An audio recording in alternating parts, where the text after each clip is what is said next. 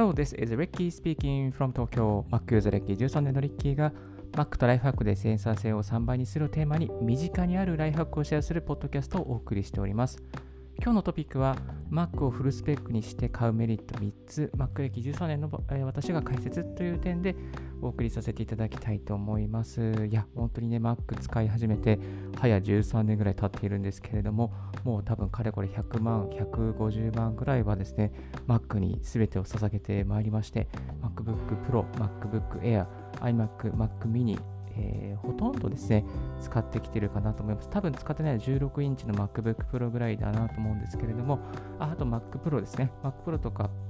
は使ったことがないですけれども、ほとんどのモデルはですね、網羅しております。私、13年の Mac ユーザーの私が、ちょっとこう、MacBook 買うときに、Mac を買うときにフルスペックにするメリットを3つですね、ご紹介していきたいなと思います。まあ、今、あの Apple の新製品 M1 チップ搭載の MacBook、MacBook Air、Mac mini が発売されましてですね、どのモデルを買おうか、また大学生でもですね、あのお金がなくてどう買えばいいか悩んでる方もですね、多いのではないかなと思いますので、そのできればフルスペックで買った方がですね、いいよということをですね、3つお伝えさせていただきたいなと思います。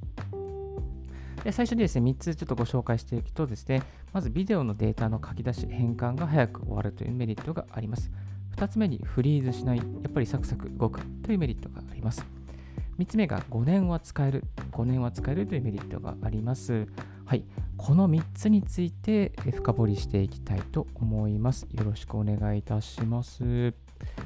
それではまず1つ目のビデオデータ書き出し変換が早く終わるっていうことなんですけれども、まあ、これはですね、標準のスペックとメモリーや CPU をアップグレードすると、えー、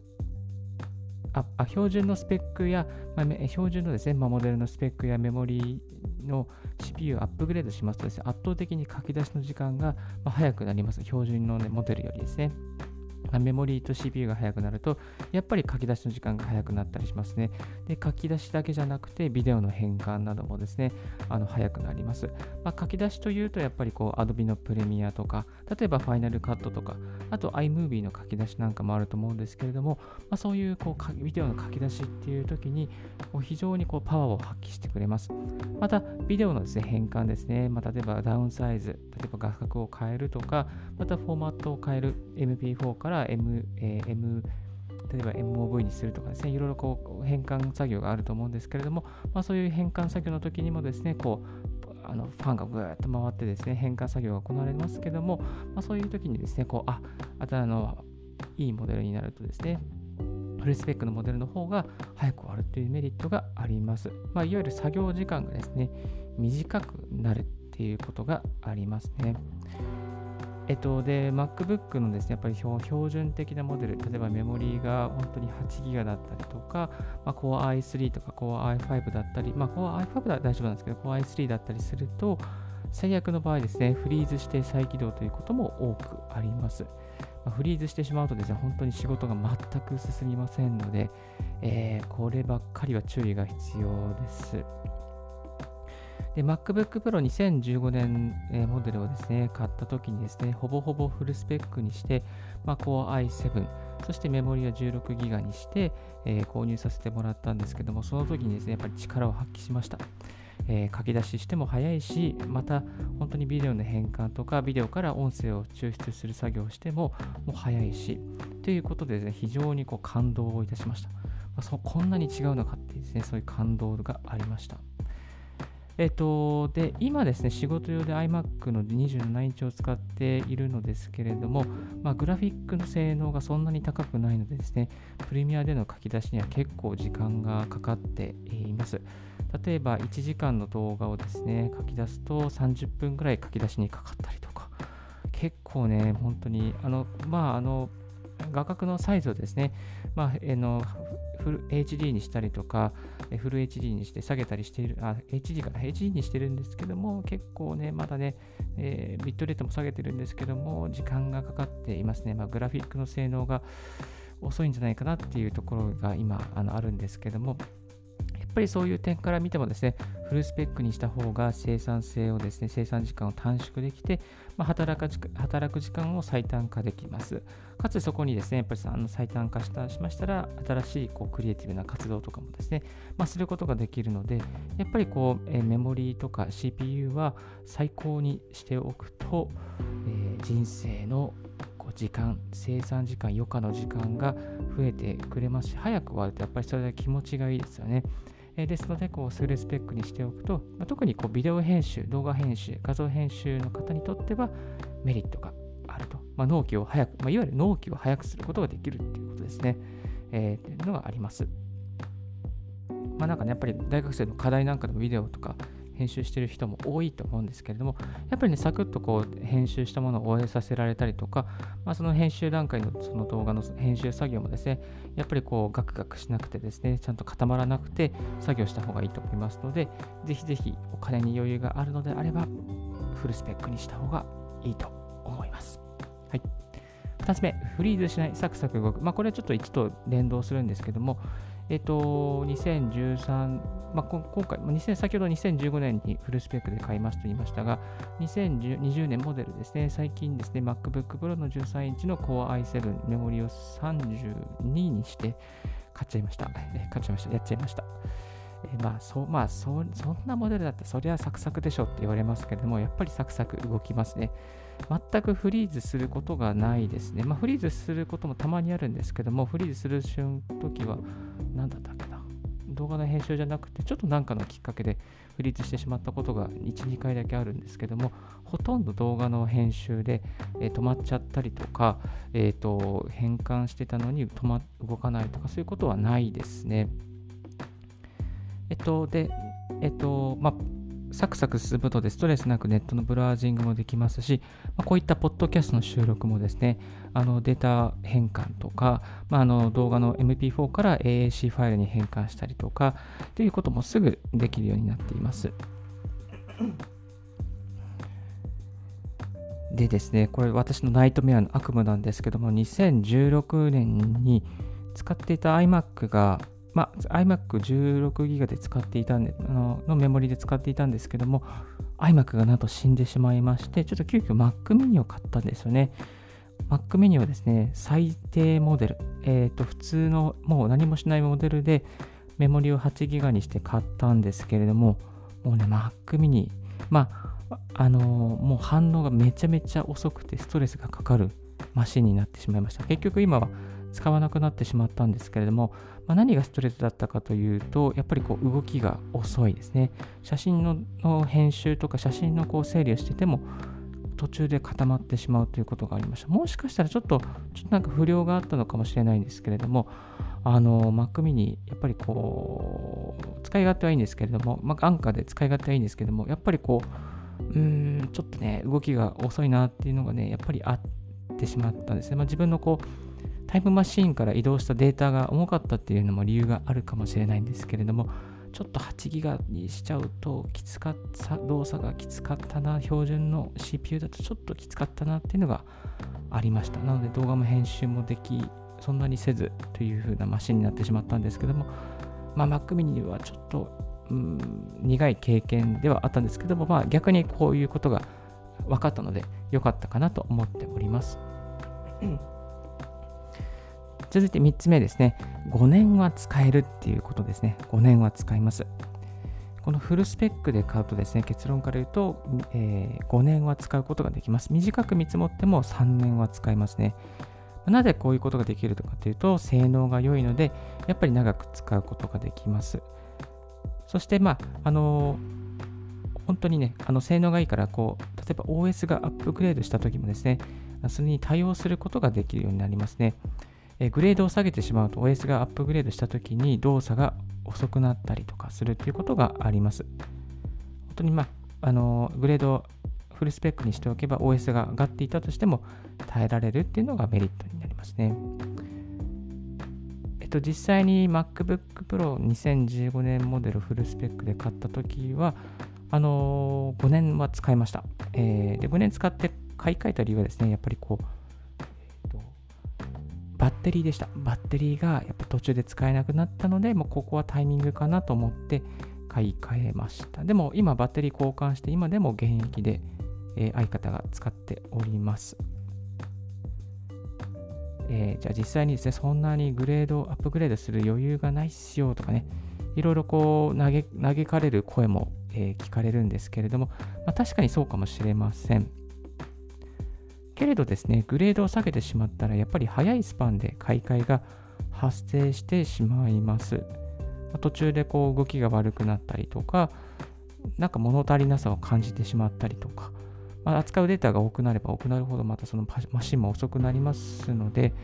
そこでですね、やっぱりこう、あーってね、瞬間が早くなやってきますね。だったならばグレードを上げておいて長く使った方が、コスパが良いというふうに、思っております。まあ、先ほどお伝えした Mac mini のが良い、まあ、悪い事例かなと思いますね。本当にケチるんじゃなかったなと心の底から反省しております。まあ、ケチらんとですね、やっぱりフルスペックで買えるのであれば、フルスペックで買った方が絶対いいと長持ちできますし、またフルスペックで買っておけばですね、途中で例えば2、3年使って、ちょっと中古に出したいっていう時も、まあ、中古で買い取ってくれる可能性もあります。まあ、高くなりますし、値段もつきますね。ですので、そういうリサイクルの観点からもですね、まあ、こういうふうにフルスペックで買っておいた方がサイクルが良くなるというふうに思いますので、ぜひぜひこの点ですね、やってみていただきたいなと思います。もう一度まとめますと、ビデオデータ、えー、ビデオデータの書き出し変換が早くなる。フリーズしない、サクサク動く。そして5年は使えるという3つのメリットがあります。ぜひ、これから M1 の MacBook Air、MacBook Pro 買おうかなと思ってる方、ちょっとですね、えー、スペック、CPU、そしてメモリーは、またグラフィックはどうしようかなと思うのであれば、上げておいた方がいいと思いますので、えー、メリット3つシェアさせていただきました。はい、このそれでは今日はこの辺で一旦ブレイクさせていただきたいと思います。So I will take a short break. Stay tuned with Ricky's Right Hack Radio. はい、今日もライハックラジオをお聴きいただきましてありがとうございます。ここからはですね、えー、雑談パートに移ってまいりたいと思います。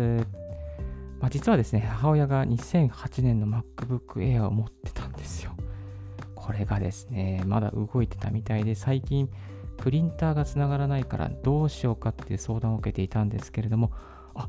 MacBook M1 出たから買えない、買いない、買い替えないっていうですね、話をしました。でその M1 が出る前に相談の電話をもらっていて、それでその翌日に M1 が出たので、えー、シリコン、Apple シリコンのですね、えー、MacBook Air、MacBook Pro、Mac mini が出たので、あ、これ絶対こっちを買った方がいいと、すぐにですね、あの新製品発表会終わった後にすぐに LINE をしまして、そしたら、あ、そっちに切り替えるっていうことで、まだポチってなかったので、なんとか間に合ったんですけども、あの、やっぱり Apple シリコンは買い替えた方がいい、まあ買う、買えるのであれば買った方がいいかなと思います。結構ベンチマークのスコアもですね、かなりいいというですね、あの 95Mac のレビュー記事とかいっぱい出ておりましたので、えっ、ー、と、MacBook Air で、Mac えー、MacBook Pro 16インチぐらいの性能があるというふうにですね、そんな評価も上がっておりましたので、ぜひぜひ、あの、この Apple Silicon の MacBook Air チェックしてみていただきたいなと思います。で、新しい製品なので、もしかしたら初期ロットは不具合があるかもしれませんし、また M1 のチップが入っているということで、もしかしたらジーニアスバーに行くこともまあ、あるかもしれませんけれども、ちょっと気になる、あの、まあ、注意が必要だなと思う方は、少し、まあ、3ヶ月とか、間を取って購入するといいのではないかなと思います。で、Mac をですね、まあ、買いたいときはどういう時なのどういうタイミングで買えばいいのかっていうよく質問も来るんですけども、これは結論はですね、まあ、買いたいときに買うっていうことなんですね。どこで何が新しい製品がリリースされるのかは、やっぱりわからないです。なので、あの Mac を買いたいときに買うのが一番いいかなと思います。で、Mac を安く買う方法はっていうことも聞かれるんですけども、これもですね、えっと、整備品でしたら15%オフで整備品を買うことができます。これ1年間の保証付きで買うことができます。あと家電量販店でしたら、まあ、本当に標準的なモデルですね。例えば2頃、えー、512ギガで8ギガのメモリーの CPU、Core i5 とか Core i3 のモデルでしたら、まあ、普通にこうあの新製品が出るタイミング、また棚卸しのタイミングで家電量販店で少し、えー、値切れば、まあ、安く買えるということもあります。あとは Apple の、えー、Amazon のプライムデーとか、まあ、そういうタイムセールの時に古いモデルが15%オフとか20%オフで、えー、リリース、販売されていることもあります。なので、最大4万円とか5万円ですね、安くなっていたり、また古いモデルの中にはですね、US キーボードついたものもですね、Amazon のタイムセールでちらほら見かけましたので、US キーボードが気になるという方は、こちらをチェックしてみていただきたいなと思います。中古の Mac はどうなんですかっていうことも聞かれるんですけども、まあ、中古の Mac もいいんですけども、たまに外れがありますので、それはお気をつけいただきたいなと思います。で、Mac のバッテリーが膨張してしまったら、それは修理のサインです。えー、バッグですね、バッテリーが膨張してしまって、経過が経年させてしまうとですね、あのー、もう本当に1時間とか30分立ち上げただけで突然パタンと切れたりとかですね、データが飛んでしまうこともありますので、Mac のバッテリーが膨張し始めたら、早めに、え、もう近くのジニアスバー、もしくは、えまあ、Apple のそういう製品が取り扱ってくれる、修理してくれるところですね、行っていただきたいなと思います。先ほど紹介した2015年の MacBook Pro ですけども、えー、2020年の4月ぐらいにもうそういう状況になってしまいまして、吉祥寺の Apple Juice さんに修理をお願いさせていただきました。そのこともですね、記事にしておりますので、ぜひ、もしよろしかったらご覧いただきたいなと思います。Apple Juice さんすごく丁寧で、だいたい3時間ぐらいでですね、あのバッテリーの交換をしてくださいました。1万5000円ぐらいだったかな。まあ、そのぐらい結構するんですけども、丁寧にやってくださって、内部の掃除もしてくださって、非常に良かったです。はい。これからですね、Apple 買おうかなと思ってる方、ぜひですね、えー、M1 あ、ハイスペック、フルスペックで買っていただきたいなと思います。まあ、Apple の回し物ではないんですけども、そうして非常に良かったという経験があります。そしてあの購入はですね、あの Apple の、えー、ホームページから購入、えー、なんですかね、カスタマイズして購入することもできます。またビッグカメラとか家電量販店で購入することも、あのカスタマイズモデルを購入することもできるんですけども、結構こう時間がかかりますので、納期に時間がかかりますので、まあ、ビッグカメラで買いたいという方はこう時間に余裕を持ってですね、買っていただきたいなと思います。まあ、ビッグカメラで買うメリット、デメリットの、ブログ記事もありますので、もしよろしかったらそちらもご覧いただきたいなと思います。今日のラジオはいかがでしたでしょうか？少しでも役に立ったなと思う方は、ポッドキャストの購読をお願いいたします。このラジオ、Apple Podcast、Spotify、Note、Lex、StandFM、ヒマラヤ、Amazon Podcast などなど、様々なプラットフォームで配信しております。リッキーブログ、リッキーのツイッターも毎日更新しております。リッキーさん、こういう企画をやってください。こういうことを教えてくださいということがありましたら、ぜひぜひツイッターまでご連絡くださいませ。Thank you very much for tuning in Ricky's Right Hack Radio on this podcast. This Rihack Radio has been brought to you by ブロガーのリッキーがお送りいたしました。Have a wonderful, fruitful day. Don't forget, yes, my. Bye bye.